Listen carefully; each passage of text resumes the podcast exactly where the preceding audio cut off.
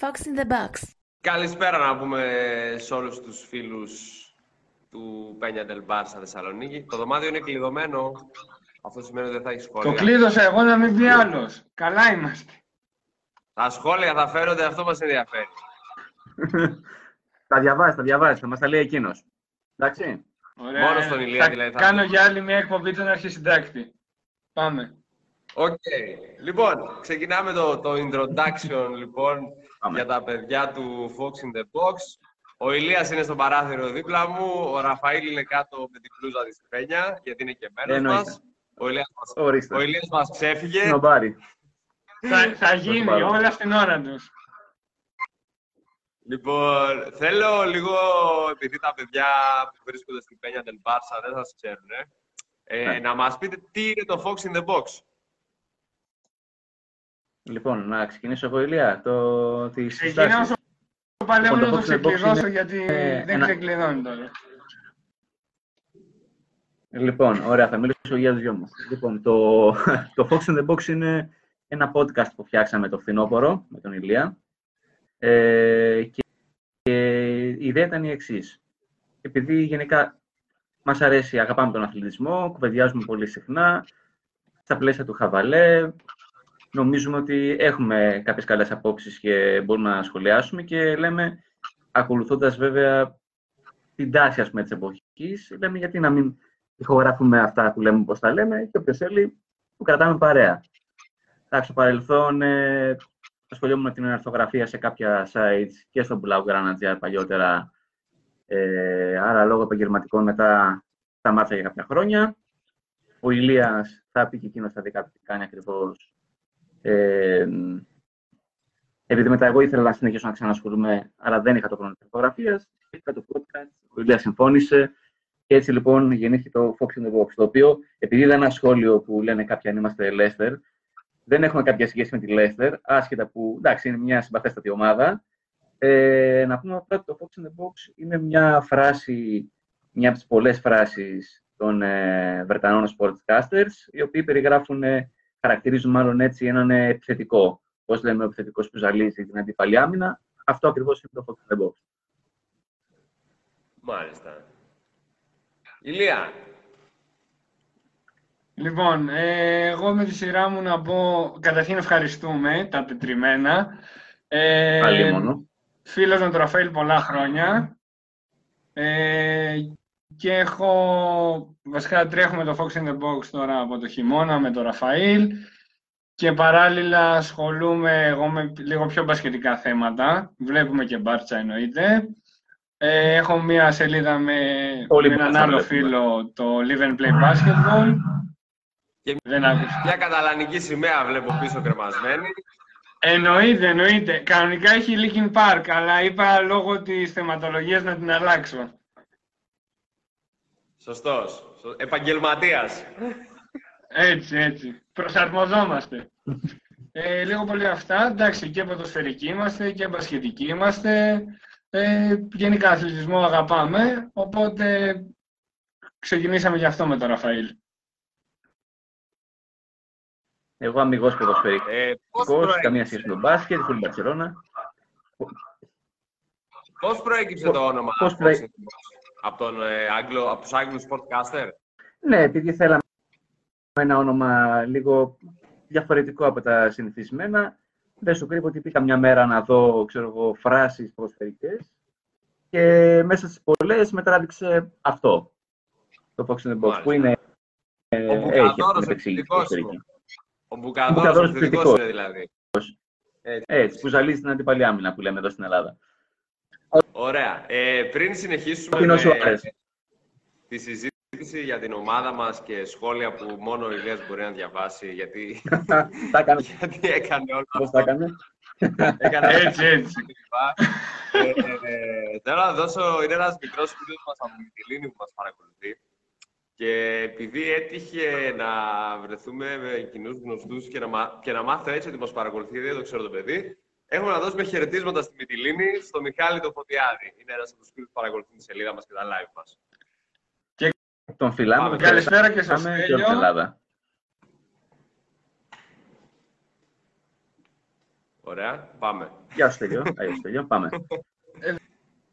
Βλέπω τα σχόλια γι' Τελεία. αυτό. Λοιπόν, Τι λένε τα σχόλια; Τα σχόλια, λοιπόν, έχει σχολιάσει ο Σπύρος. Είπε καλησπέρα, καινούρια μέλη για μας πριν που κάναμε το live δικό μας για λίγα λεπτά. Ε, μετά λέει ότι ανησύχησε ότι δεν θα μπεις για σένα και ο Στέλιος καλησπέρα. Αυτά. Και ο Σερβάν, good evening λέει.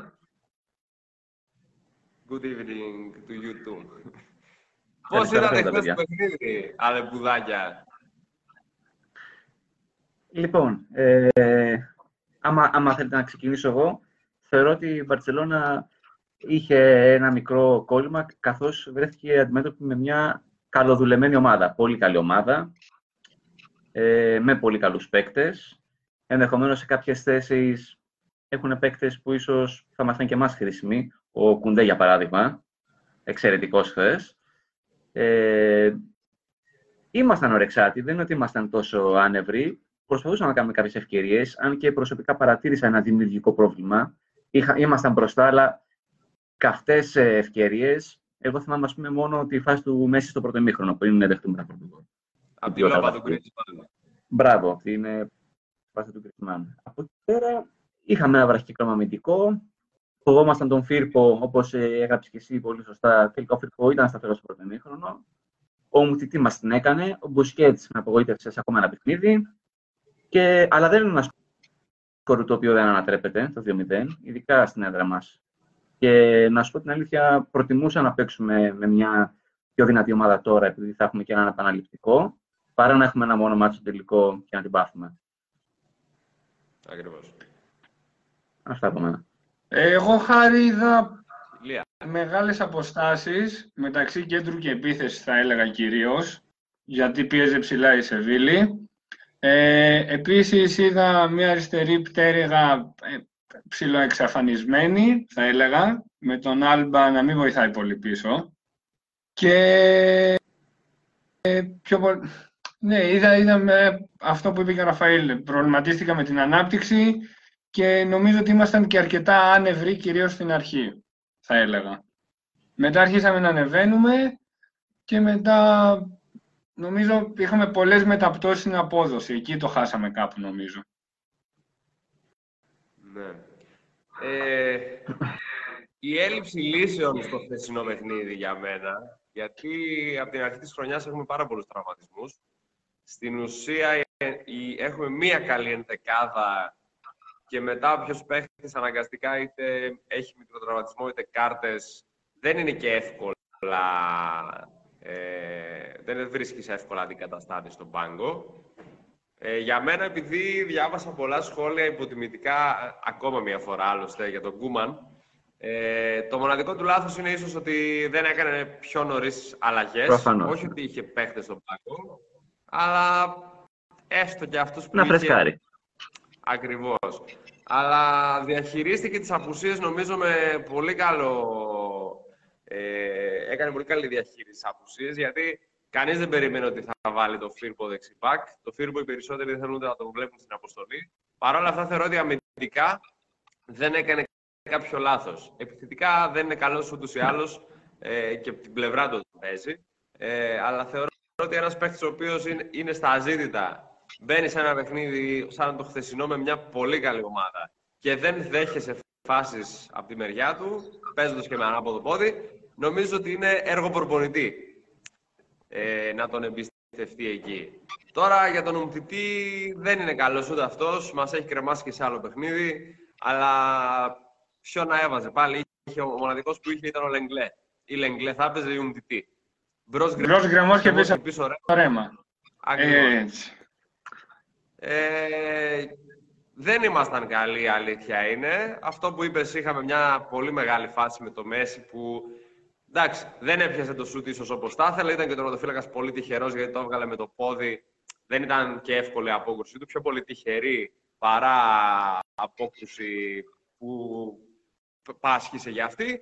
Και στο δεύτερο μήχρονο Ήταν είχαμε ένα κλασικό. την κατοχή, αλλά όπως συνήθως ε, φλίαρη. Δηλαδή ο Ντεμπελέ κάθε φορά έκανε την ίδια κίνηση, να τριπλάρει, να ξανατριπλάρει, Ναι. να κάνει μια προσποίηση, χωρίς κανένα αποτέλεσμα όμως πάντα. Ναι, ναι.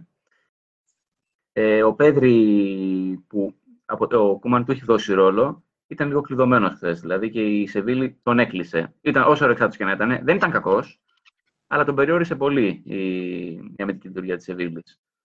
Και ήταν ένας από τους λόγους, μάλλον, που δεν μπορούσαμε να είμαστε δημιουργικοί.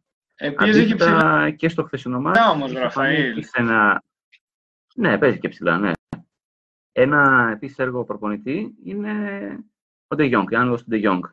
Που και χθες φάνηκε ότι του ταιριάζει πολύ το 4-3-3 και πλέον είναι ολοκληρωμένος. Δηλαδή δεν είναι τόσο αμυντικογενής όσο παλιότερα. Δηλαδή το τελευταίο τρίμηνο τον βλέπουμε πιο, με περισσότερα επιθετικά καθήκοντα και με κάτι στατιστικά που έβλεπα έχει τις διπλάσιες ευκαιρίες από ό,τι είχε, διπλάσιες assist. Είναι πιο ουσιαστικός και πιο χρήσιμος πλέον. Δηλαδή είναι και το παρόν και το μέλλον για τον Άσανα. Ε, ίσως ε, χθες παίζαμε μια ομάδα η οποία εκτός από ότι είναι πολύ καλή σαν ομάδα, είναι και πάρα πολύ φορμαρισμένη την παρούσα περίοδο. Mm. Δηλαδή, σε Βίλη ούτως ή άλλως σαν ομάδα, εγώ τη θεωρώ πάρα πολύ καλή φέτος. Άσχετα αν έλειπε ο κάμπος που τραυματίστηκε, είτε είναι πολύ φορμαρισμένη αυτόν τον καιρό. Ναι, ναι. Εγώ πάλι ανησύχησα. Τι είπες, Χάρη, δεν άκουσα. Τίποτα, πες Ηλία, πες, γιατί κόπηκες. Όχι, εμένα με, όχι, ανησύχησα με προβλημάτισε πάλι η απουσία κλασικού επιθετικού και θα το λέμε και θα το ξαναλέμε. Το έχουμε πει και σε άλλες εκπομπές και μαζί στην εκπομπή που κάναμε. Ότι εν απουσία κλασικού σεντερφόρ δυσκολευόμαστε πάρα πολύ. Γιατί και ο Γκρισμάν δεν είναι κλασικός φόρ. Όταν παίζει αριστερά ζορίζεται. Στον άξονα κάτι κάνει όταν παίζει, ενώ στον άξονα στο, στην επίθεση. Ε, γενικότερα δεν τραβάει πολύ ομάδα έτσι, νομίζω. Ε, για το θέμα του κλασικού φορ, ε, και εγώ συμφωνώ ότι η ομάδα θέλει ένα φορ με διαφορετικά χαρακτηριστικά για παιχνίδια πιο ειδικών συνθήκων. Αλλά γενικά η απουσία φορ φέτος, αν δούμε τα στατιστικά μας, δεν είναι και πολύ αισθητή όταν έχεις την καλύτερη επίθεση στο Ισπανικό πρωτάθλημα. Αλλά και προφανώς... είχαμε και φορ. Ακριβώς. Προφανώς απλά σε τέτοια παιχνίδια τα οποία ίσως θα πρέπει να κάνεις μια ψηλή παλιά, να γίνει μια κεφαλιά μες στην περιοχή, ένα σπάσιμο πάσο με το κεφάλι. Δεν έχεις ούτε στον πάγκο για να βοηθήσει κάποιος με τέτοια χαρακτηριστικά. Αυτό είναι το κακό. Ακριβώς. Ε, εντάξει. Μην τα λέμε για τον Σουάρες. Εντάξει, ο Σουάρες είναι μια κατηγορία μόνος του, μεγάλο κεφάλαιο, τρίτο σκόρερ στην ιστορία του κλαμπ. Λείπει. Βρίσκουν παρόλα αυτά κάποιες λύσεις. Δηλαδή, καλά, βρίσκουν κάποιες λύσεις. Ο Μέση, καλά πούμε, 9-10 περιπτώσεις. Ε, ο Breathwaite πέρασε μια φάση φορμαρίσματος, ο, ο αγαπημένος σου. ε, τώρα λίγο χάθηκε. Τώρα λίγο χάθηκε. Δεν τον βάζει. Δεν τον βάζει, ναι. Δεν παίρνει το χρόνο του. Εντάξει, κακά τα ψέματα όταν, ε, λίγο... όταν, ξεκίνησε, όταν ξεκίνησε το 21 που ο Γκριεσμάν ε, ήταν on fire, κακά τα ψέματα αν έχεις τον Γκριεσμάν ε, έστω και λίγο φορμαρισμένο, ε, δεν θα βάλεις τον Breathwaite. Εντάξει, ναι, Αλλά στα δύο τελευταία. Δεν είναι μόνο αυτό. Πάλι βγάλαμε Amber Alert για τον Griezmann. Επίσης είναι και το ότι άλλο κόστος έχει ο ένας, άλλο κόστος έχει ο άλλος. Δηλαδή περιμένεις πράγματα και από τον Griezmann να σου αποδώσει περισσότερο και ίσως να το πιέζεις κιόλας λίγο περισσότερο προκειμένου να δικαιολογήσει εντός εισαγωγικών τα λεφτά που έχουν δαπανηθεί, έτσι. Σίγουρα. Ναι, εντάξει, σίγουρα. Ε, βέβαια, έχω παρατηρήσει, παιδιά, όπως ε, στο παιχνίδι με τη Γρανάδα στο κύπελο, ε, το, την παιχνιδάρα αυτή με την παράταση, με τις γκολάρες κλπ. Ότι ο Γκριεσμάν απέδωσε και ελευθερώθηκε μετά την είσοδο του Breathwaite, γιατί τραβούσε πάντα παίχτη ο Δανός.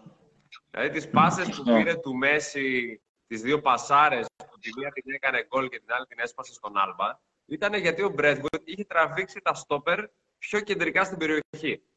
Σωστά. Και είναι ένας ναι. στυλ που ταιριάζει στον Griezmann κάποιος να τραβάει παίχτες ώστε αυτός να μένει πιο μόνος. Μα και νομίζω ναι. στην Ατλέτικο. Sorry. Επειδή έχουμε κάποιο delay. Όχι αυτό, ότι και στην Ατλέτικο νομίζω αυτό γινόταν. Με τον Diego Costa αυτή ήταν η δουλειά του. με όποιον και, να έχει στην Ατλέτικο, ναι, εντάξει. Στην Εθνική Γαλλίας. Το ίδιο και στην Εθνική Γαλλίας. Ε, στην Εθνική Γαλλία, αν έχεις ε, δίπλα σου Εμπαπέ από τη μία και ούτε τώρα δεν θυμάμαι και ποιου έχει η Γαλλία. Είχε κατά κύριο λόγο τον Ζηρού, ο οποίος Ζηρού έτρωγε όλο το ξύλο. Μπράβο. Γιατί είναι ο Μπράβο, ναι. Αυτό ήταν Μπράβο, το σωστά. παιχνίδι της Γαλλίας. Σωστό. Όντως. Ηλία, έχουμε κάποια ερώτηση από κάτω, ρωτάνε Αυτό, κάτι. να συνεχίζουμε τα σχόλια θα έλεγα. Ο φίλος Νέκταρ Νεκτάρ, αν το προφέρω σωστά, λέει γκολ θα βάλουμε σίγουρα. Αλλά το θέμα είναι πόσα θα φάμε. Ένα, θα φάμε, ένα να φάμε, θέλουμε τέσσερα. Και η Σεβίλη είναι πολύ καλή ομάδα για να δεχτεί τέσσερα γκολ. Το οποίο ισχύει. Ναι, ναι. ναι. Νομίζω έχει Ο το καλύτερο Αλέξανδρος και ο Σάκης δίδυμο καλησπερίζουνε. Σταστόπεδο. Καλησπέρα, Sorry, παιδιά. sorry. Συνέχισε, Χάρη, συνέχισε. Απλώς έχουμε τον delay γι' αυτό. Ναι, ναι. Ε, νομίζω ότι η Σεβίλη στα στόβερ στο Ισπανικό πρωτάθλημα έχει το καλύτερο δίδυμο. Δεν νομίζω Ναι. ότι υπάρχει άλλο δίδυμο στο Ισπανικό πρωτάθλημα φέτος που να είναι τόσο αποδοτικό. Γιατί είναι ο ένας συμπληρώνει τον άλλον. Ο ένας είναι πιο δυνατός, ο Διέγο Κάρλο, πιο, έχει πιο αλήτικο τρόπο παιχνιδιού κλπ. Ο Κουντέ είναι πιο προσιλωμένος, πιο γρήγορος, πιο τεχνίτης, πιο τσαμπουκάς. Οπότε είναι ταιριαστό δίδυμο γενικά. Ίσως γι' αυτό και έχει και τόσο καλή άμυνα η Σεβίλη. Λοιπόν, ο φίλος Αλέξανδρος λέει ότι μας λείπει απίστευτα το τελείωμα και ο Γκρισμάν είναι κρυφό σκορ. Ε, επίσης, ο Πάνος λέει είμαστε άξιοι της μοίρας μας αφού δεν κάναμε μεταγραφή στην άμυνα. Ναι. Αυτό- Ναι. Δε- Δεν υπάρχουν όμως τα λεφτά να, να πάρεις στόπερ, δυστυχώς. Θα μου πεις τώρα γιατί δεν κράτησες τον, Τοντιμπό και τον έδωσε δανεικό; Θα μου πεις ότι ο Τοντιμπό είναι καλός; Όχι, αλλά είναι μια λύση ακόμα. Ε, έχεις ήδη Μινγκέθα, Αραούχο, Λεγκλέ, Ουμπτιτή, Πικέ. Οκ, τραυματίστηκε ο Πικέ. Ο Λεγκλέ είναι στα χειρότερά του. Ο Ουμπτιτή δεν ήξερε αν θα παίξει. Αλλά πάλι ομάδα τώρα με έξι στόπερ δεν υπάρχει. Ή και πέντε που έχουμε πιστεύω πολλά είναι. Ναι, ναι. Δεν διαφωνώ, αλλά. Αλλά. Και τον τυπό νομίζω τραυματία είναι. Δεν πρέπει να έχει γυρίσει ακόμα για να παίξει. Δεν έχει Και γυρίσει. αυτό Λες. πρέπει να τραυματίστηκε. Δεν έχει γυρίσει. Και έφυγε, δα- και έφυγε δανεικό κατευθείαν. Τραυματία. Και τι έχει. Θα τον Τον πάρουμε και παίρνουν εμείς. και τραυματία.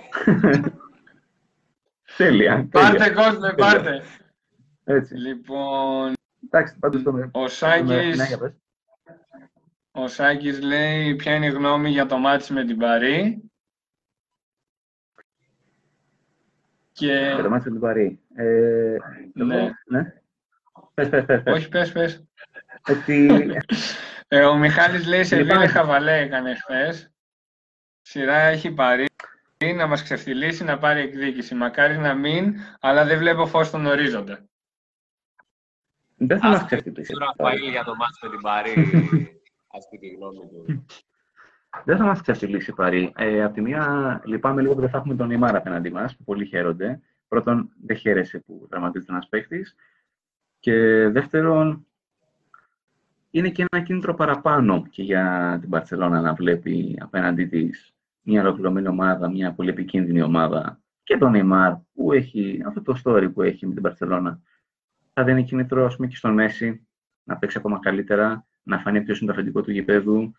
Ε, θα, θα μου πει, θα έχει τον Εμπαπέ. Θα είναι ένα κίνητρο και για τους αμυντικούς τελικάδε να παίξουν απέναντι σε πολύ δυνατούς παίκτες. Γιατί εντάξει, κατά θέματα ε, δεν, δεν σημαίνει ότι ας πούμε, και ο Αραούχο και ο Μιγκέθα που είναι πιτσερικάδε θα παίξουν για όλη την καριέρα στην Παρσελώνα.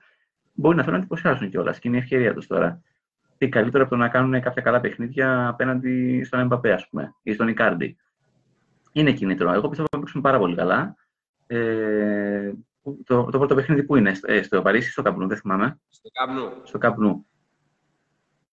Ε, αυτό είναι λίγο παγίδα. Θα προτιμούσα να ήταν το δεύτερο στο Καπνού. Ε, δεν θα χάσουμε. Δεν ξέρω αν θα κερδίσουμε, αλλά δεν θα χάσουμε. Νο- Εγώ προβλέπω μια ισοπαλία και μετά θα διεκδικήσουμε το παιχνίδι στη, στη Γαλλία. Ηλία. Εγώ θα πάω στην άλλη μεριά και θα διαφωνήσω με τον Ραφαήλ γιατί ανησυχώ.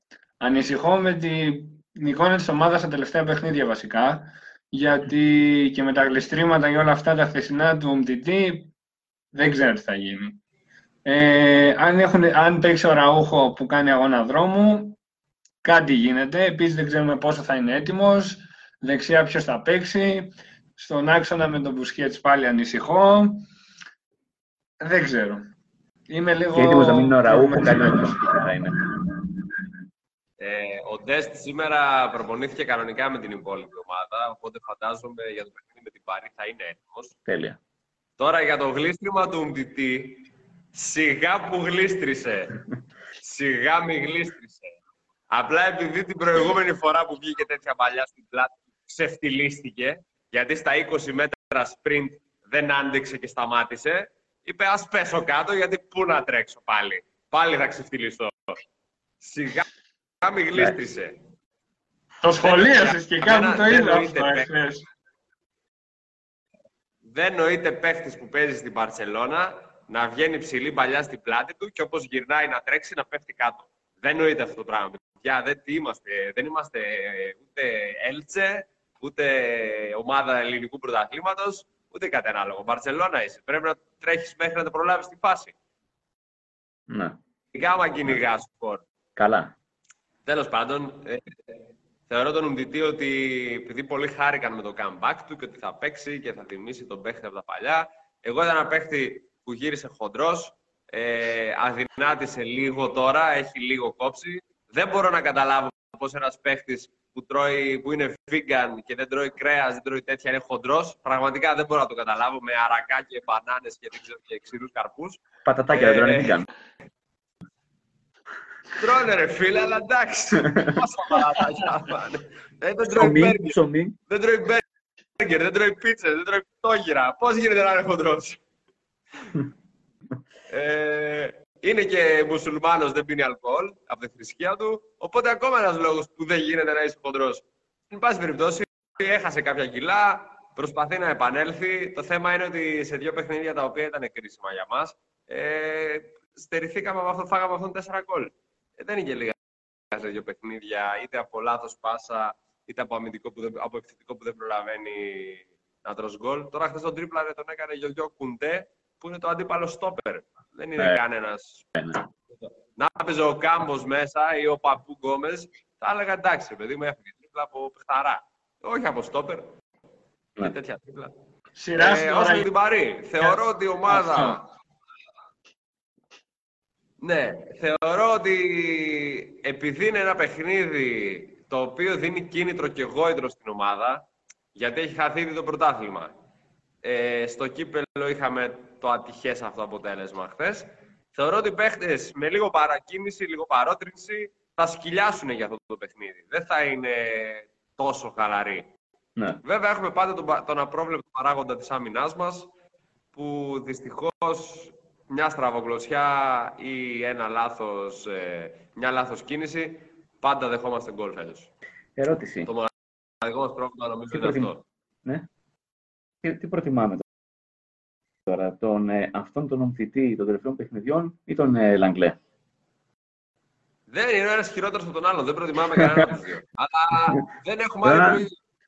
Α, μπράβο. Κάποιο, κάποιος παίξει από αυτούς τους δύο. Αν, εγώ, εγώ νομίζω ότι ήταν ο Λαγκλέ η μοναδική επιλογή που έχουμε, αλλά εκεί μετά θυσιάζει τον πολυτιμότερο σου παίχτη στο κέντρο, είναι να παίξεις στο Ντε Γιόγκ. Αλλά μετά στο κέντρο θα είναι η άβυσος πάλι, γιατί ούτε εκεί έχουμε Όχι. επιλογή. Αμαρτία. Αμαρτία. Αμαρτία να συμβεί αυτό. Σίγουρα. Ναι. Αλλά άλλη αξιόπιστη λύση δεν έχουμε. Το μόνο σίγουρο είναι αυτό. Μακάρι ο Αραούχο να μπορεί να παίξει και να είναι γενό. Ε, τουλάχιστον να ξέρεις ότι το ένα σου στόπερ θα, δεν εγκαταλείπει καμία φάση. Ναι, ναι, ναι, ναι, ναι, μακάρι, μακάρι. Ε, τώρα πες το... Τα σχόλια συνεχίζουν, ε. ε. Πες, ναι. Όχι, πες, Ραφαήλ, γιατί θα γίνεται αυτό με το delay που έχουμε. Συνέχισε. Διάβασα τα σχόλια. Το λέω αργά τώρα για να σου φτάσει ο ήχος. λοιπόν, Λοιπόν, καλησπερίζουμε όλους όσους μπαίνουν. Ε, ο φίλος Σταύρος λέει, επειδή διαβάζω συνέχεια ότι δεν ενισχύθηκε η ομάδα το καλοκαίρι. Ο Σουάρες έφυγε, το θέμα έχει κουράσει. Τα έχουμε ξαναπεί. Η ομάδα δεν έχει μαντήλι να κλάψει και ο Κούμαν δυστυχώς έχει να διαχειριστεί ένα ρόστερ ε, πολύ μικρό. Όσο για Σουάρες, είπαμε, ο Βλακομέου ήταν η πληγή του συλλόγου. Πάντα η άποψή μου. Σεβαστή από μένα, προσωπικά. Από όλους, εννοείται. Και από μένα. Πάντα. Και, και από μένα. Ε, ο Αλέξανδρος λέει είναι ένα συν για εμάς, γιατί οι παίχτες τύπου Neymar, Di Maria είναι παίχτες που δεν μαρκάρουν και αυτό μας βοηθάει να παίξουμε το παιχνίδι μας, σε περίπτωση που έπαιζαν. Σίγουρα. Εντάξει, η Παρή, παιδιά, δεν θα παίξει όπως οι ομάδες του Ισπανικού πρωταθλήματος που παίζουν ταμπούρι. Η Παρή θα έρθει να παίξει ποδόσφαιρο κατοχής. Που αυτό εμάς μας βολεύει Ναι, ναι. γενικά. Ο Ναι, φίλος θα Γιώργος δούμε που αν θα δεν παίξει. συμφωνεί με το Χάρη. Για πιο απ' όλα. Ε, ο Μιχάλης λέει ότι η Μπουγάτσα Θεσσαλονίκης ο Μτιτή όμως τρώει. Μπουγάτσα έχει κρέμα, δεν τρώει, δεν είναι vegan. Εκτός αν βγει και κρέμα σόγιας, δεν ξέρω. Λοιπόν, ο, φίλο, ο φίλος Τέλειος λέει καλησπέρα παιδες και όμως όταν είσαι vegan είναι πολύ εύκολο να πιστείς, δεν έχει να κάνει με το πάχος αυτό. Άλλο να πριστεί, άλλο να πάρεις μόνο κιλά. Ναι, σωστά. Τρώει πολύ Αυτό. ψωμάκι, φαίνεται. Ναι, ναι. Πολύ φορά και ολικής αλέσεως. Λοιπόν, ε, ο Ε, Γιώργος το- λέει είναι ναι, αυτό. πληρώνεις λεγκλέ. Στον παπά της πακέτας. Λοιπόν, ο φίλος Γιώργος λέει ναι, πληρώνεις λεγκλέ ο Μτιτή τόσα εκατομμύρια και μιλάμε για De Jong Stopper. Ναι, Εντάξει. προφανώς, παιδιά, είναι ό,τι χειρότερο να χαραμίζει τον Ντεγιόνγκ εκεί.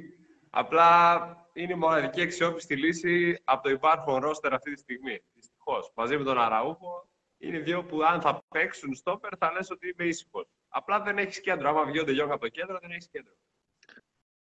Ε, αν Εκτός έπαιζε ο κι άμα- Πιάνιτς, εκτός κι άμα. ο- μ, μ. Μαζί με Μπουσκέτς. Όχι. Εκτός κι άμα στο σύστημα αυτό, αντί του De Jong, παίξει ο Κουτίνιο. Που στο σύστημα αυτό μόνο, αριστερός χαφ του κέντρου, ο Κουτίνιο είναι μια χαρά. Γιατί εξτρέμ δεν είναι. Ο- Από τότε που έπαιξε, που έπαιξε εξτρέμ, εξαφανίστηκε πάλι. Ναι, όντως. Ε, δεν τον έχουμε ούτε τον Κουτίνιο για αυτά τα παιχνίδια, οπότε δυστυχώς δεν υπάρχουν λύσεις. Εντάξει, πιστεύω ότι ο Κούμπαν θα κοιτάξει να κάνει το καλύτερο δυνατό από το άποψη ενδεκάδας. Για μένα, χίλιες φορές το παιχνίδι του πρωταθλήματος που είναι το επόμενο να ξεκουράσει κάποιους βασικούς παίχτες, τουλάχιστον για ένα ημίχρονο, ώστε να είναι πιο δυνατή στο παιχνίδι της Τρίτης. Γιατί κατά ψέματα το πρωτάθλημα ε, δεν το κυνηγάμε. Και που... Εντάξει, θέλουμε να νικάμε, αλλά είναι λίγο δύσκολο να το πάρουμε. Δεν έχουμε το πάνω χέρι. Χίλιες φορές θα τα δώσουμε όλα για μια πρόκληση. Δεν νομίζω ότι κυνηγήσει το πρωτάθλημα. Να σου πούμε την αλήθεια. Ναι. Ναι. Εντάξει, απλώς όταν είσαι τουλάχιστον, ναι. Βαρσελόνα θες να τα διεκδικείς όλα. Αυτό είναι δεδομένο νομίζω. Ναι, αλλά να είμαστε ρεαλιστές ότι φέτος το όλο ζουμί δεν είναι ένα πρωτάθλημα. Δεν πειράζει, να χάσουμε το πρωτάθλημα. Το θέμα είναι να σωθούμε μακροπρόθεσμα. Να διορθώσουμε άλλα πράγματα που έχουν γίνει και που έχουν πάει λάθος. Γιατί άμα, δεν- Ακριβώς. άμα διορθωθούν αυτά, πολλά πρωταθλήματα θα χαθούν. Επειδή δεν μπορείς να έχεις και τους τρεις στόχους φέτος να τους κυνηγήσεις αντικειμενικά ε, και το πρωτάθλημα δεν έχεις το πάνω χέρι. Δεν είναι ότι είσαι πρώτος και θες να κρατήσεις την πρωτιά σου. Χίλιες φορές να τα δώσεις όλα για, το- για το παιχνίδι του Champions League και για το παιχνίδι του κυπέλου αν μπορέσεις να κάνεις την ανατροπή Μπράβο. για να φτάσεις όσο μακρύτερα γίνεται στο Champions League. Γιατί κακά τα ψέματα αν η ομάδα έχει μεν αρνητικά αποτελέσματα στο πρωτάθλημα, αλλά είναι ξεκούραστη για το Champions League. Τη φετινή χρονιά που όλες οι ομάδες έχουν σκαμπανεβάσματα στην απόδοσή τους, μπορείς να το χτυπήσεις. Με, με λίγη τύχη. Πολύ τύχη. Εντάξει, γιατί δεν, δεν θεωρώ ότι και οι άλλες οι ομάδες που είναι στο Champions League αυτή τη στιγμή ότι είναι τόσα πολλά επίπεδα πάνω από εμάς φέτος. Ε, ναι, ναι, δεν διαφωνώ. Δεν είναι χαοτική η διαφορά του επίπεδου. Αλλά ας πούμε υπάρχουν κάποιε ομάδες τύπου Manchester City, η οποία είναι σε μια εκπληκτική φόρμα. Και αν συνεχίσει έτσι, για μένα είναι το φαβόρι. Θα δούμε. Δεν τους φοβάμαι καθόλου αυτούς. Μα καθόλου.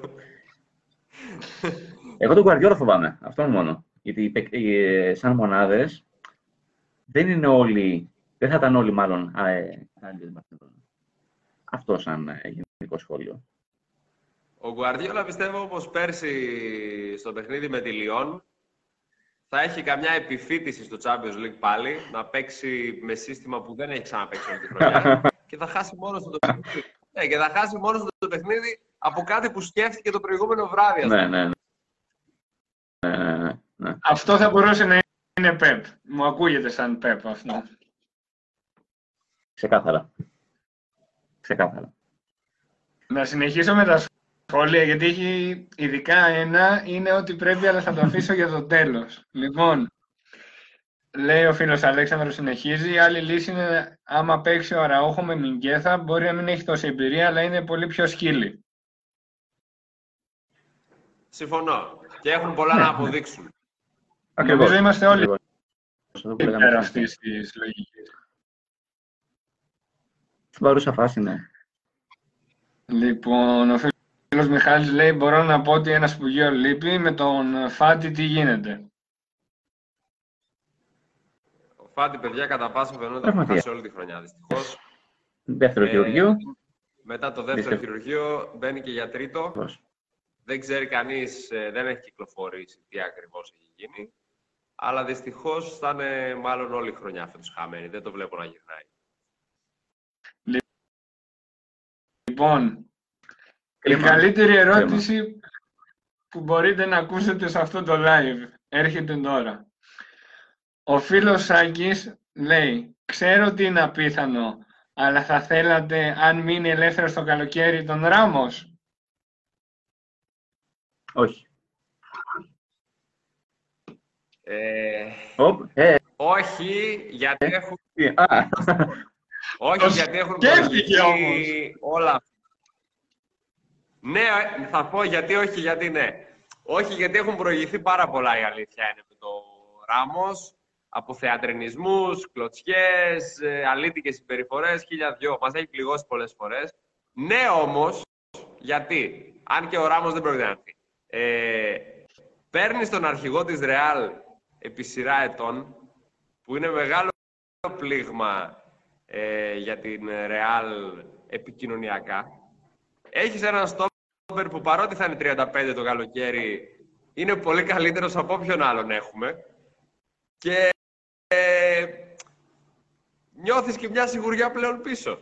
Βέβαια δεν πρόκειται ποτέ να έρθει έτσι. Σίγουρα οι περισσότεροι οπαδοί της ομάδας δεν τον θέλουν το Ράμος. Ε, ναι. και λογικό είναι. Αλλά αν το δεις καθαρά επαγγελματικά σαν μονάδα και όχι το ότι έπαιζε στη Ρεάλ και τι έχει γίνει όλα αυτά τα χρόνια, ε, θα τον έπαιρνα. Μα και το επαγγελματικό Καθαρά όμως σαν μονάδα. είναι μέσα στη Real. Αν Ναι. το πάρουμε έτσι. Ναι. Καθαρά επαγγελματικά επίσης, θα πρέπει να παραγωνίσεις κάποιον από τους νεαρούς παίκτες που έχεις τώρα, τύπου Αραούχο, τύπου Μιγκέθα, για έναν 35χρονο.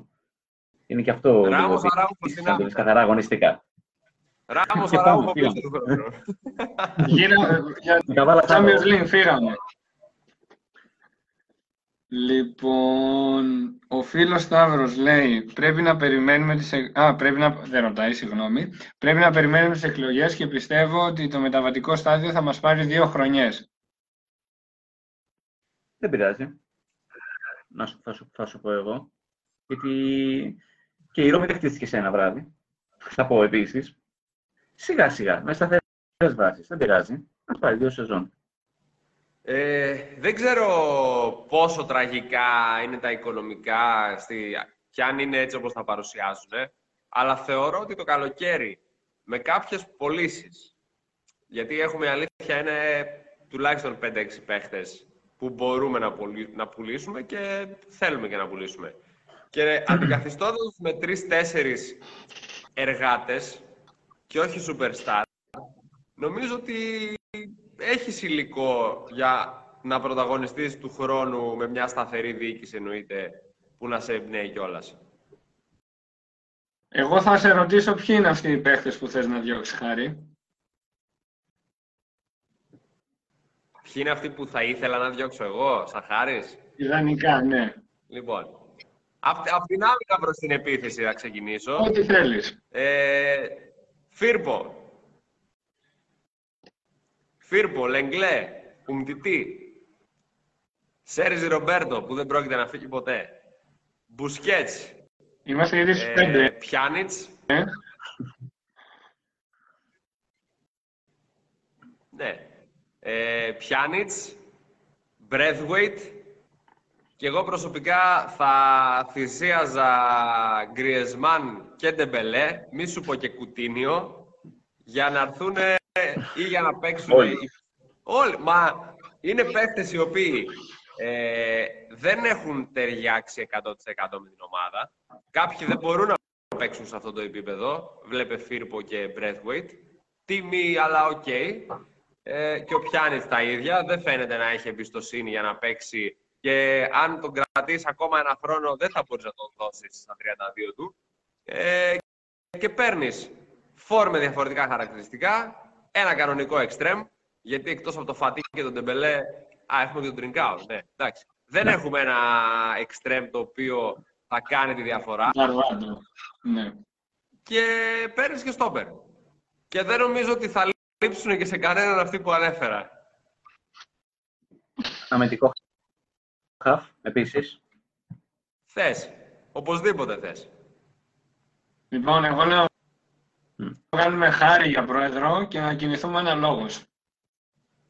Εγώ θα πω ένα πράγμα. Στην ομάδα, επειδή όλο αυτό με την Πένια και τη σελίδα ξεκίνησε πριν μια πενταετία που έγινα υπεύθυνο στην ομάδα 6x6 του πρωταθλήματος του Fan Club League Θεσσαλονίκη.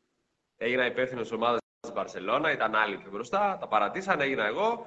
Και μετά δημιουργήθηκε η σελίδα, από τη σελίδα δημιουργήθηκε η Πένια και όλα πήγανε πυραμίδα. Στην ομάδα αυτή λοιπόν, όταν την ανέλαβα εγώ, ήταν μια ομάδα που τερμάτισε τελευταία ή προτελευταία. Έχανε από όλες.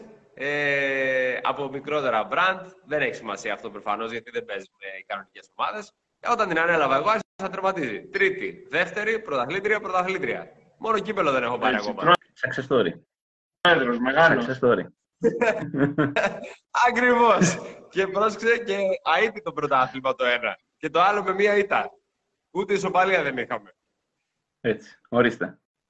Σωστός. Άρα, Ε, πάντως, αν σκεφτόταν η πρό- ο πρόεδρό μας όπως εγώ, σίγουρα θα είχαμε πιο επιτυχημένη ομάδα. Καλά.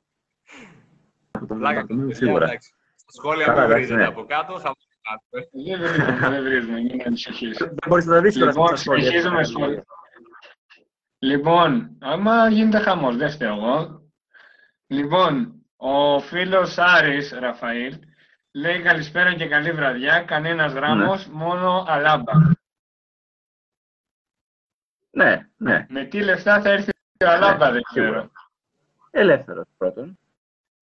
Δεύτερον, ε, σχετικά με τα οικονομικά που είπαμε, χωρίς να θέλω να κάνω διαφήμιση, όποιος θέλει μπορεί να ανατρέξει στο ένατο επεισόδιο που κάναμε στο Fox and the Box το podcast, μαζί με τον ε, Νίκο Περπερίδη, που έχει τη λόξα να ασχολείται με τα διοικητικό-οικονομικά της ομάδας και τα αναλύσαμε ε, πολύ ευχάριστα. Και δυστυχώς αρκετές τράπεζες έχουν εμπλακεί στην ομάδα ε, εξαγοράζοντας τα δάνεια. Δηλαδή, και αυτό είναι το θέμα, που, το, ένα, ένα ερώτημα που του είχα κάνει, ότι κυκλοφορούν οι φήμες ότι λόγω των ε, σχέσεων μας με τον ε, Ραϊόλα, που κάνει πολλά επικοινωνιακά παιχνίδια, η αλήθεια είναι, λέει ότι είναι πολύ εφικτό ο Χάλαντ το καλοκαίρι να καταλήξει στην ε, Μπαρσελόνα με ένα ποσό γύρω στα 75 εκατομμύρια.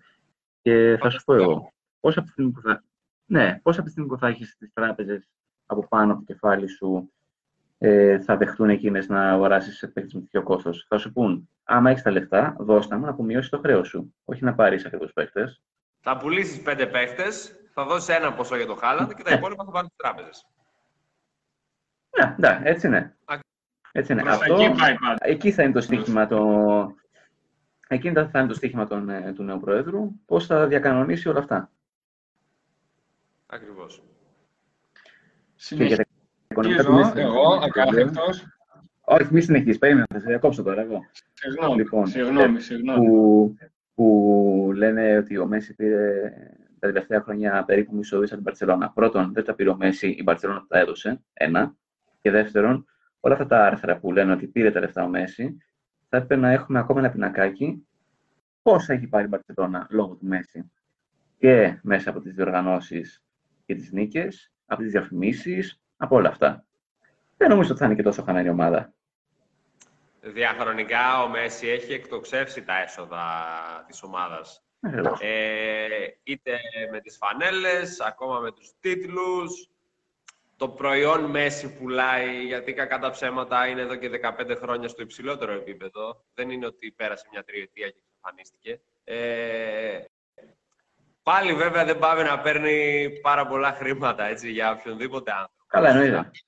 Αλλά η αλήθεια είναι ότι εφόσον του τα δώσανε, τα πήρε. Αυτό δεν μπορεί κανένας να κατηγορήσει το Μέση για κάτι.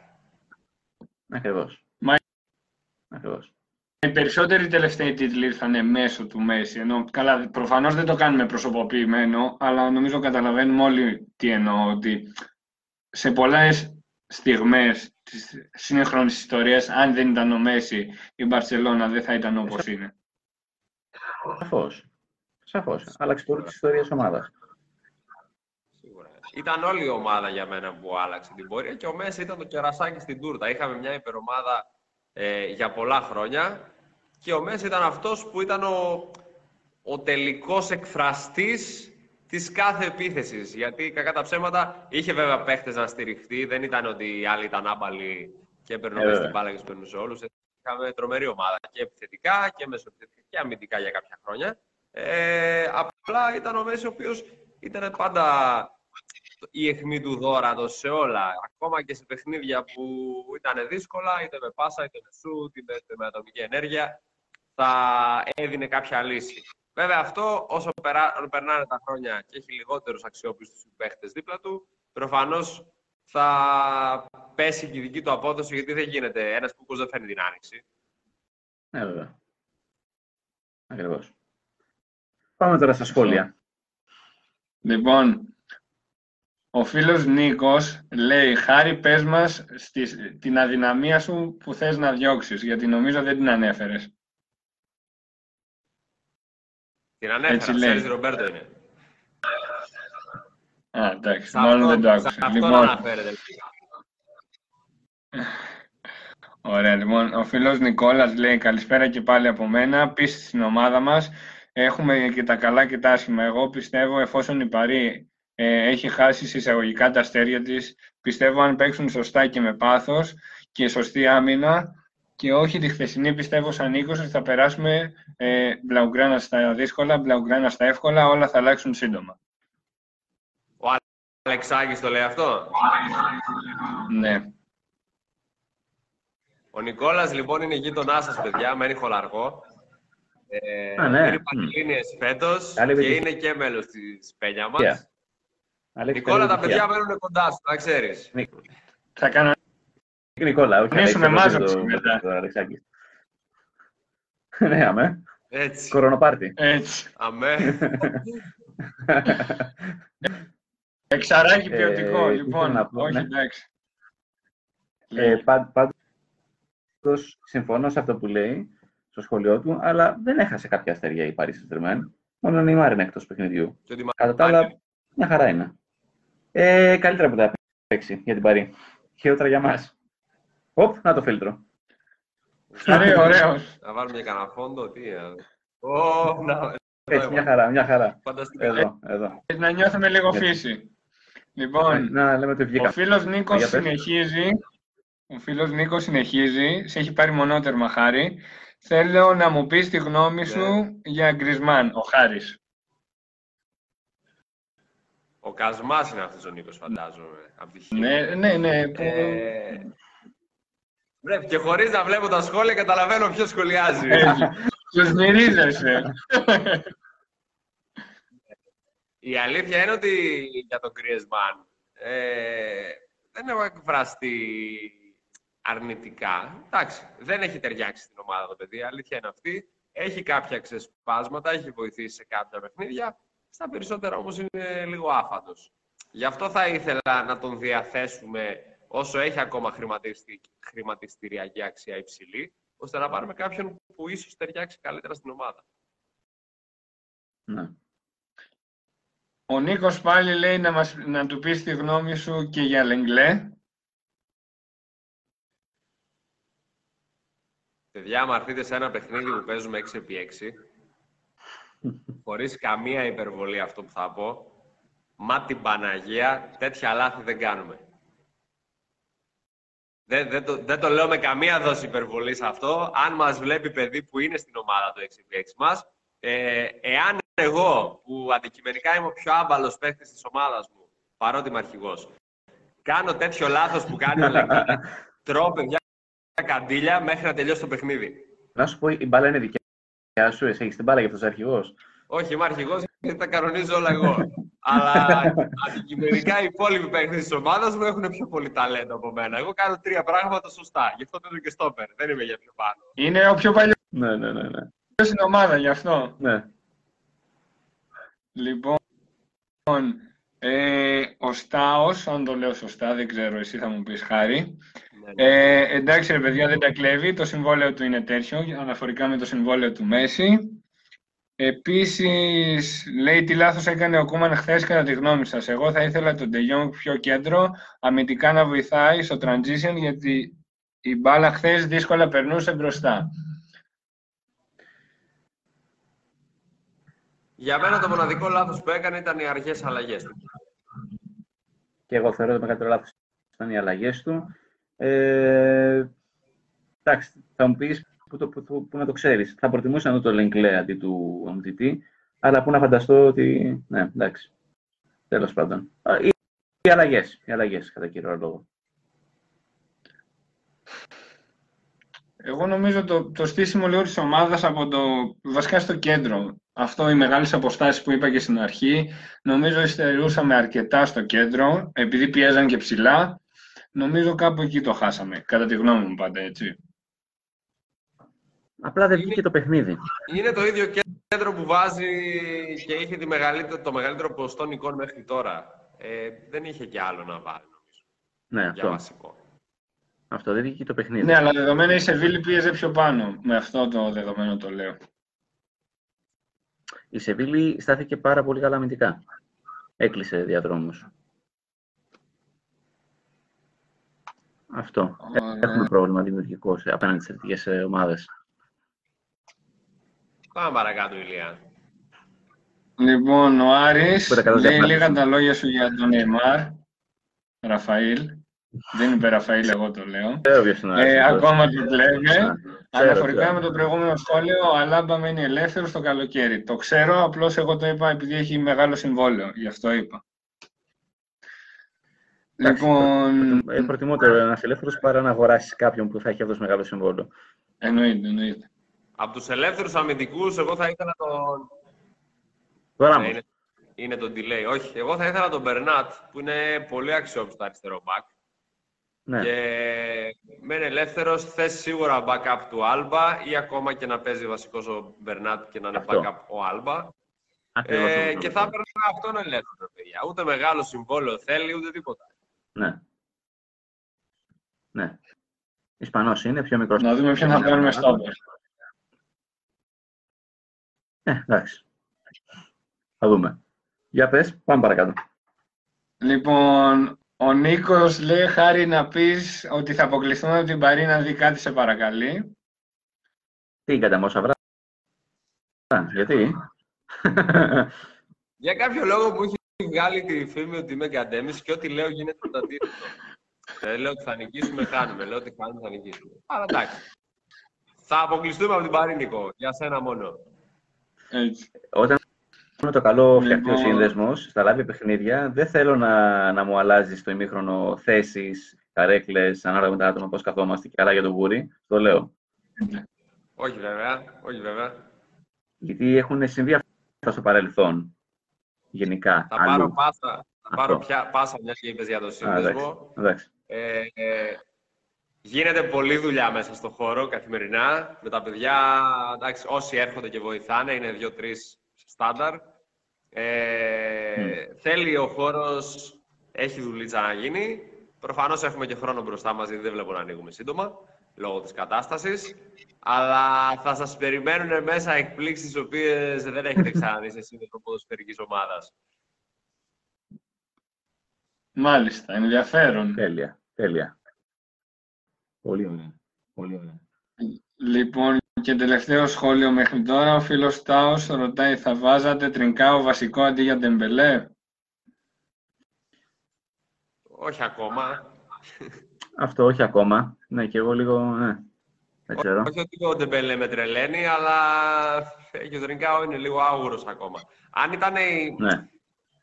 Αν ήμασταν σε μια χρονιά που λέμε ότι δεν πάμε για τίποτα και δεν μας, νοιάζει, δεν μας νοιάζουν τα αποτελέσματα, μας νοιάζει μόνο να δοκιμάσουμε παίχτες, θα προτιμούσα τον Τριγκάο γιατί και ο Ντεμπελέ θεωρώ ότι παίρνει μπάλα, παίρνει προσπάθειες, αλλά οι περισσότερες είναι λίγο ανούσιες. Ναι. Εγώ θα κάνω ένα twist και θα πω ότι αν αλλάζαμε τον Τριγκάο με τον Γκρισμάν, νομίζω πιο εύκολο θα μου ήταν εμένα προσωπικά.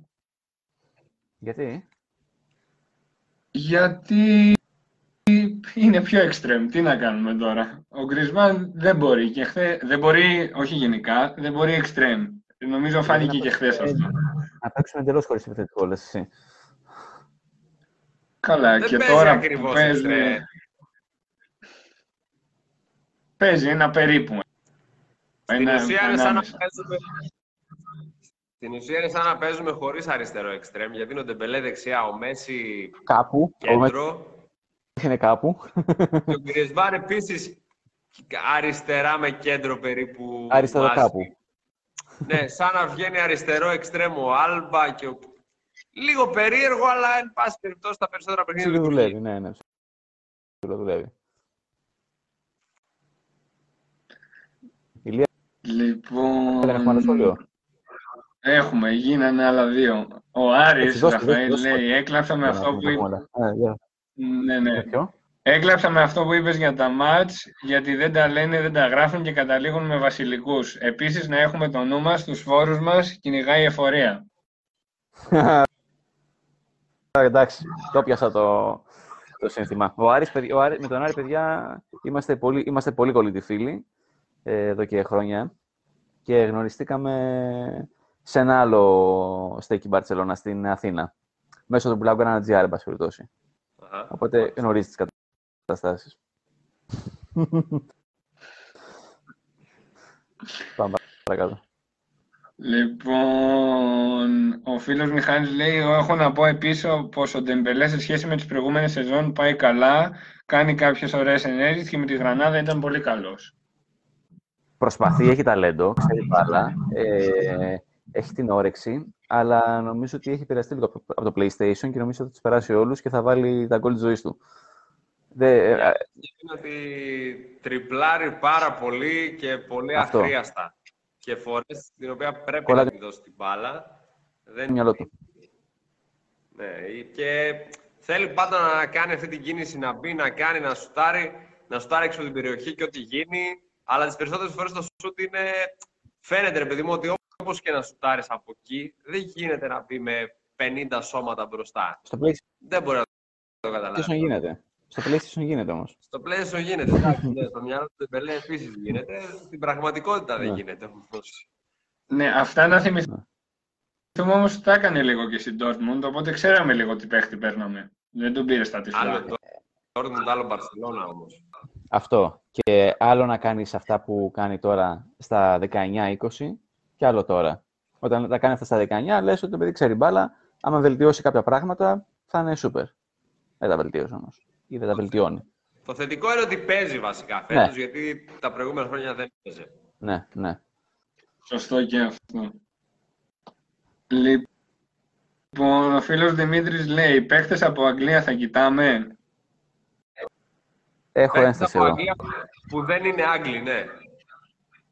Μπράβο. Γιατί οι Άγγλοι, ε, τα έχουμε συζητήσει με τον Ηλία σε άλλα επεισόδια, έχει εκτοξευθεί το ποδοσφαιρικό χρηματιστήριο στην Αγγλία, ειδικά για παίκτες Άγγλους και με, λεφ- με ίδια λεφτά που θα παίρνεις σε έναν μέτριο Άγγλο παίκτη, μπορείς να πάρεις έναν top class Ισπανό, Αργεντίνο και τα σχετικά. Οπότε, Δεν μπορούν και έξω από το νησί οι Άγγλοι. Δηλαδή, οι περισσότεροι Άγγλοι που φύγαν από το νησί δεν κάνανε καριέρα. Άμα κάτσουμε να θυμηθούμε μεταγραφές Άγγλων εκτός νησιού. ναι. Ναι, γιατί είναι το στυλ παιχνιδιού. Βέβαια, νομίζω τώρα με ένα-δύο με ένα-δύο ονόματα στο μυαλό μου, νομίζω θα την παλεύαν. Για πες. Δεν το Τύπου- ποια ονόματα έχει στο μυαλό σου. Λοιπόν, εντάξει, Φόντεν, θα πω τελευταία, Γκουαρδιολικός. εννοείται, δεν το κρύβω. και τον, πώς τον λένε, sorry δεν τα έχω με τα ονόματα πολύ, και τον Ράις, αν θυμάμαι καλά. Ράις. Έλα τώρα. Ναι, ναι, ναι. Εγώ να πω με, έναν αστερίσκο, με έναν αστερίσκο, το στυλ του παίκτη, δεν ξέρω αν θα πιανε, είναι ο Harry Kane, που τον θεωρώ underrated. Αν δεν ήταν Άγγλος και ήταν, ας πούμε, Γερμανός ή Ισπανός, θα τον ε, θεοποιούσαμε. Ε, με το στυλ του και assist πολλές μπορεί να βγάλει, βάζει δύσκολα γκολ και επίσης αυτός και αν θα τράβαγε πολλούς παίκτες πάνω του και θα δίνει ακόμα περισσότερες χώρες με στον Γκρισμάν. Δίδυμο με Γκρισμάν θα τα πήγαινε πάρα πολύ καλά. Εγώ πιστεύω ότι θα τέριαζε ένας παίκτη σαν τον Γκρίλις στην ομάδα μας. Βέβαια, αν φεύγανε όλοι αυτοί που παίζουν στην ίδια θέση με τον Γκρίλις. Αυτό. Ναι. Αλλιώς από, από Αγγλία πολλοί παίχτες μου έρχονται στο μυαλό, αλλά σχεδόν κανείς Άγγλος. Η αλήθεια είναι. Μμ. Ναι. ναι. Ε, θα ήθελα το Μανέ θα ήθελα της Λίβερπουλ. Το Φαμπίνιο θα ήθελα της Λίβερπουλ. Ε, το Φαμπίνιο, ναι. Ε, Αλεξάνδερ ε, Τον, το Λαπόρτ θα ήθελα για στόπερ. Ναι.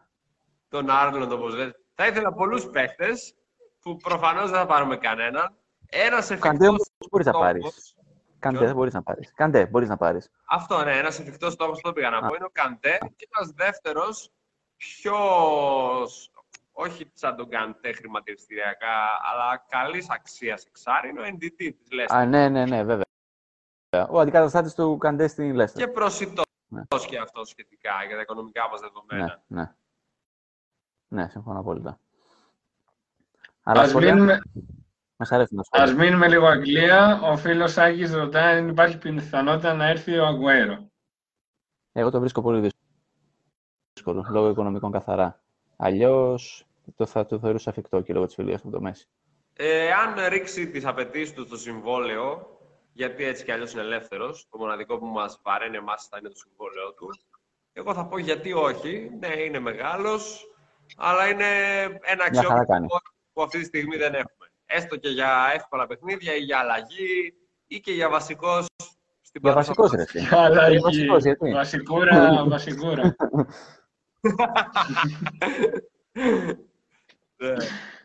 Ναι, δεν Άλλο; Λοιπόν, και ο φίλος Νικόλας Αλεξάκης που λες. Χάρη, λέει, πιστεύετε εφόσον ο Λαπόρτα μέχρι στιγμής δεν έχει αποκαλύψει κάποια ονόματα, πιστεύετε ότι είναι στόχος του να φέρει ξανά τον Νεϊμάρ; Όχι.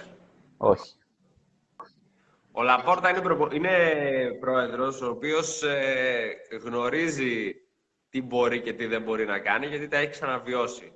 Δεν θα δούμε το καλοκαίρι υπερβολές από το Λαπόρτα, θεωρώ, εκτός αν εξασφαλίσει κάποια τεράστια χορηγία, με τι τίμημα δεν ξέρουμε, και γίνει κάποιο μπαμ έτσι. Αλλιώς δεν θεωρώ ότι ο Λαπόρτα με το που έρθει θα τάξει λαγούς και πετραχίλια, βλέπε φόντ, και ε, ώστε να βγει. Είναι λίγο πιο αντικειμενικός ξέρει την κατάσταση και θα προσπαθήσει να, να ανακάμψει την ομάδα με πιο απτές λύσεις. Ναι.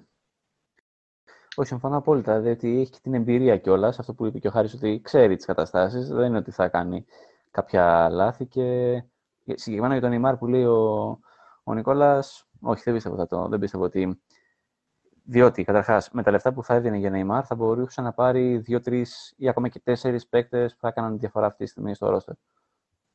Ακριβώς.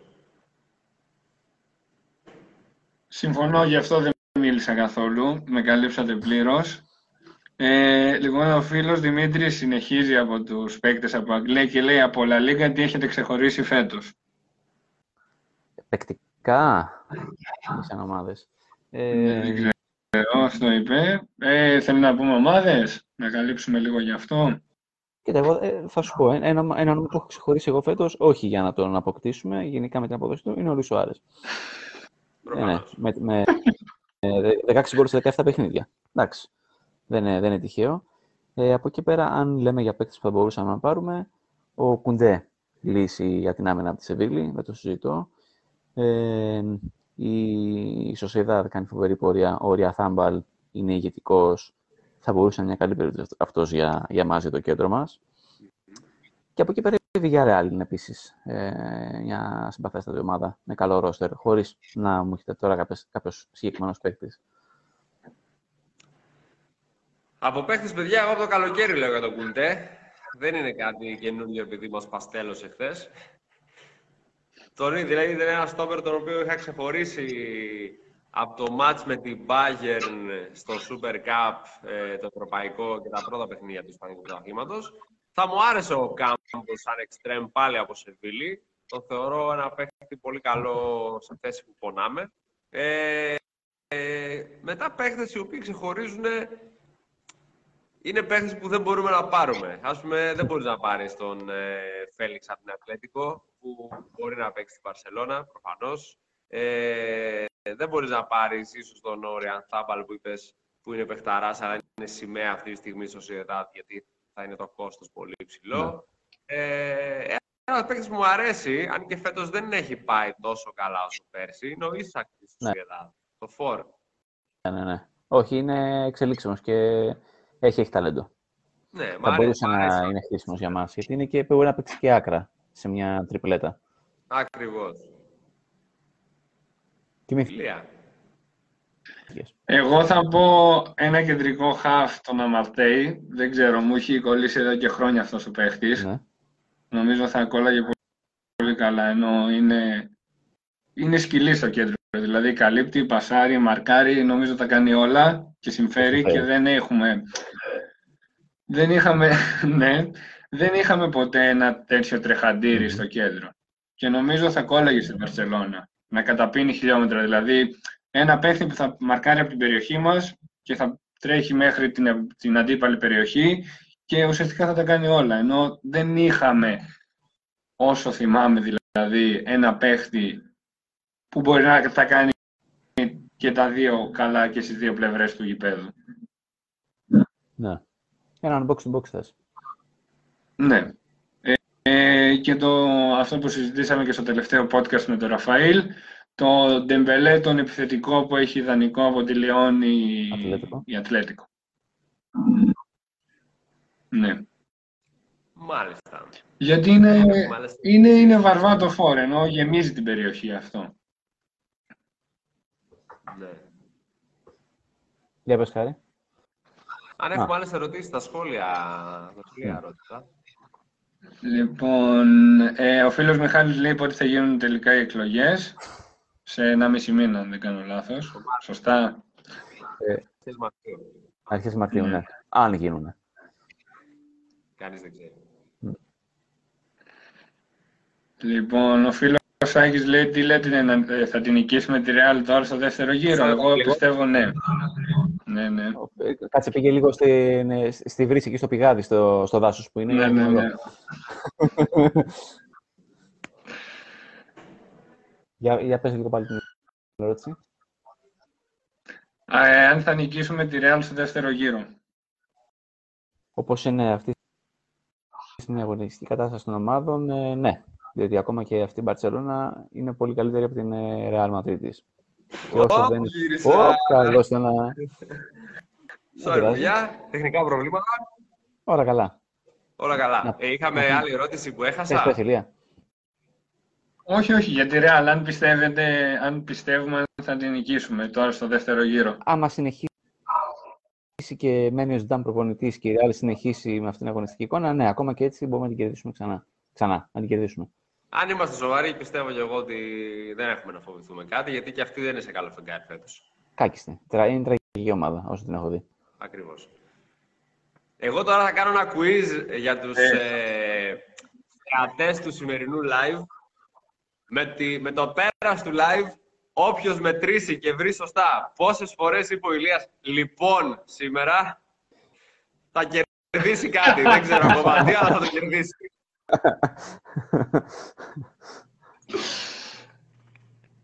Δεν έχω να πω κάτι άλλο. Νύπτω τα σχήρας μου και συνεχίζω. Μετράει άμα κρατήσουμε την ηχογράφηση, δεν το μοντάρω και το δημοσιεύσω σαν ε, podcast. Να, το, να το ακούσουν την ησυχία τους. Φυσικά. Μα και αυτό δημοσιεύεται. το, με το που κλείσουμε το live θα γίνει κοινοποίηση. Λία, μην ξεχαστείς. Μην ξεχαστείς. Εντάξει, ωραία, θα τα μειώσω στο full. Λοιπόν, στο έπακρο. Ξεκινάμε από τώρα, λοιπόν. Δεν ξέρω. Δεν τίποτα, μόνο τα σχόλια θα διαβάζω. Ε, Έχουμε παρασχόλια. Έχουμε, έχουμε. Ο φίλος Δημήτρης συνεχίζει, νομίζω ή παίζει πολύ μάνατζερ ή θέλει να γίνει σκάουτερ, με την καλή έννοια το λέω, γιατί Αχα. λέει στο βάθος Πορτογαλία Τέλειο. κοιτάμε τίποτα. Πορτογαλία, παιδιά, δεν έχω, ε, φέτος δεν έχω παρακολουθήσει. Σχεδόν καθόλου, ελάχιστα. Μη σας Δεν πω έχω ιδέα ψέματα. τι γίνεται εκεί. Ούτε Φέτος δεν, παρακολουθίες. έχω, φέτος δεν έχω εικόνα κι εγώ. Δεν το παρακολούθησα. Ούτε εγώ, μη με κοιτάτε. Αν έχει, να- Ο φίλος Γιάννης λέει ότι η καλή περίπτωση... Ε; Τι είπε, Ραφαήλ. όχι, άμα έχει να μας, να μας προτείνει κάποιον παίκτη ο φίλος, όχι μόνο για την Παρσελόνα, για το manager και που παίζουμε εμείς, να το τσεκάρουμε. Εννοείται, εννοείται. Ναι, καλό καλό δεχόμενο έτσι όποιες προτάσεις. Για πες το παρακάτω σχόλιο. Ο φίλος Γιάννης λέει καλή περίπτωση είναι ο Εντομπελέ της Τότεναμ. Ε, είναι, είναι. Ναι, ο Εντομπελέ είναι εξαιρετική περίπτωση. Αλλά θα, θα, θα είναι με μεγάλο κόστος. Ναι, Νομίζω είναι λίγο... Και επίσης δεν είναι απρίσιο. τόσο κόστος, νομίζω. Είναι box to box. Θα έκανε τη δουλειά. Αλλά ναι, πάμε παρακάτω. Δεν μπορούμε να τον πάρουμε, οπότε το ξεχνάμε. Ε, ο φίλος Τέλειος ξεκίνησε και τις μετράει, λέει 25. ο φίλος Λέντης λέει ότι...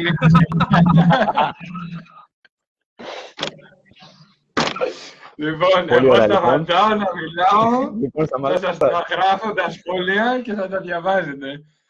Ε, ο φίλος Χρήστος Ραφαήλ λέει αν του πούμε πόση ώρα είναι το live, εύκολα θα βγάλει το νούμερο. 9. Ναι. Ε, το live μέχρι Χρήστος. στιγμής ε, έχει κρατήσει μία ώρα και 10 λεπτά. Ναι, ναι, Ε, ενημερώθηκε. όπου να είναι θα κλείσουμε Όντως, κιόλας. έτσι. Γιατί πέρασε η ώρα. Ε, εγώ θέλω να πω για τους φίλους της δικής μας σελίδας, αν δεν είστε μόνο φαν της Μπαρσελόνα, αλλά και γενικότερα του ποδοσφαίρου, ακολουθήστε της σελίδα Fox in the Box των παιδιών, γιατί θα βρείτε και ενδιαφέροντες αναρτήσεις και podcast τα οποία μπορείτε να ακούσετε με καλεσμένους ή τα παιδιά μεταξύ τους, τα οποία σχε- σχολιάζουν γενικότερα το ποδόσφαιρο. Ε, Με σένα. ίσως μάθετε και κάτι. Εντάξει, και πολύ Με, Μπαρσελόνα. με είμαστε ένα Μπαρσελόνα. podcast πριν τρεις μήνες περίπου. Ε, ο Ηλίας μέσα εκεί επίσης χρησιμοποιεί τη λέξη λοιπόν. Ε, Ω, καλά. Αρκετές φορές. Μοντάρω πολύ να ξέρεις. Να το δημοσιεύσουμε. Κρίμα, Ραφαήλ θα τα κρατάς από εδώ και πέρα. Α, τέλεια, τέλεια. Ευχαριστούμε πάρα πολύ για, χάρη για την αναφορά αυτή και έμεινε μας σε επικοινωνία και να σχολιάσουμε και στο δικό μας, στη δικιά μας πλατφόρμα ξανά τα γεγονότα, ειδικά τώρα τον άλλο μήνα μετά τις εκλογές. Θα κάνουμε ένα αρκετά ενδιαφέρον ε, αφιέρωμα που έχω στο μυαλό μου. θα το γίνει αφήσουμε ένα στην εκτενές Ελία. αφιέρωμα ναι, Ναι. και από τους ειδικούς της δικής μου σελίδας, γιατί κακά τα ψέματα, τα παιδιά που ασχολούνται με τη σελίδα σαν διαχειριστές ε, αφιερώνουν πολύ χρόνο από την καθημερινότητά τους σε αυτό. Δεν είναι Μμ. εύκολο. Και Όχι, τρώει ναι. και κράξιμο κιόλας καμιά φορά, άμα γίνει κανένα λάθος δηλαδή, σε, είτε ορθογραφικό εκ παραδρομής, είτε για κάποιο όνομα κλπ. Τρώει και κράξιμο από κάτω. Δηλαδή, Υπάρχει τα παιδιά απαιτη... όλη μέρα αφιερώνουν χρόνο για να ενημερώνουν και τα ακούνε Έχουμε κιόλα. απαιτητικό κοινό. Πολύ αυστηρό. Εντάξει. Υπάρχουν και αυτοί, υπάρχουν και οι άλλοι που καταλαβαίνουν ότι το χόμπι μας κάνουμε, δεν είναι ότι κάποιος μας πληρώνει γι' αυτό, δεν είμαστε τον καζέτα, οπότε δείχνουν κατανόηση σε κάποια λάθη. Αυτοί συνήθως μας στέλνουν μήνυμα και μας λένε «Παιδιά, εκεί κάνατε ένα Ναι. λάθος». Ω, αυτό είναι... Οι άλλοι τους Αυτό- γράφουν αυτό από είναι κάτω, τη τίμιο. γράζουν. Τη Καλά, γράζουν, ναι. ρε. Εντάξει, έχει, έχει το χαβαλέ το παρατός εκείνη την ώρα. Ναι, Ναι. σίγουρα, σίγουρα. Ε, παιδιά, αν έχετε να συμπληρώσετε Εγώ- κάτι για απόψε. Λοιπόν, Να συμπληρώσω ότι βρήκαμε τον νικητή του quiz. Μισό λεπτάκι. Ο Χρήστος Ραφαήλ βρήκε τη- τον αριθμό, νομίζω τα μέτρησε ήδη και το έχω πει 57 φορές. Τι κερδίζει, Χάρη; Θα, τι νούμερο να μας πει, τι νούμερο φοράει, θα του κάνω μια μπλούζα δώρο. Να στείλει τα στοιχεία του στη σελίδα. ορίστε. Αλλά πρέπει να κάτσω να το δω και εγώ για να το στήσω. Καλό βράδυ να κοιμηθείς με αυτό πριν πας για ύπνο, ενώ στο κρεβατάκι σου εκεί σα ζεστάσουν, να με ακούς να λέω λοιπόν. Θέλω να μου πεις, λοιπόν, καλό βράδυ. Εντάξει. Λοιπόν, καλό βράδυ σε όλους λοιπόν.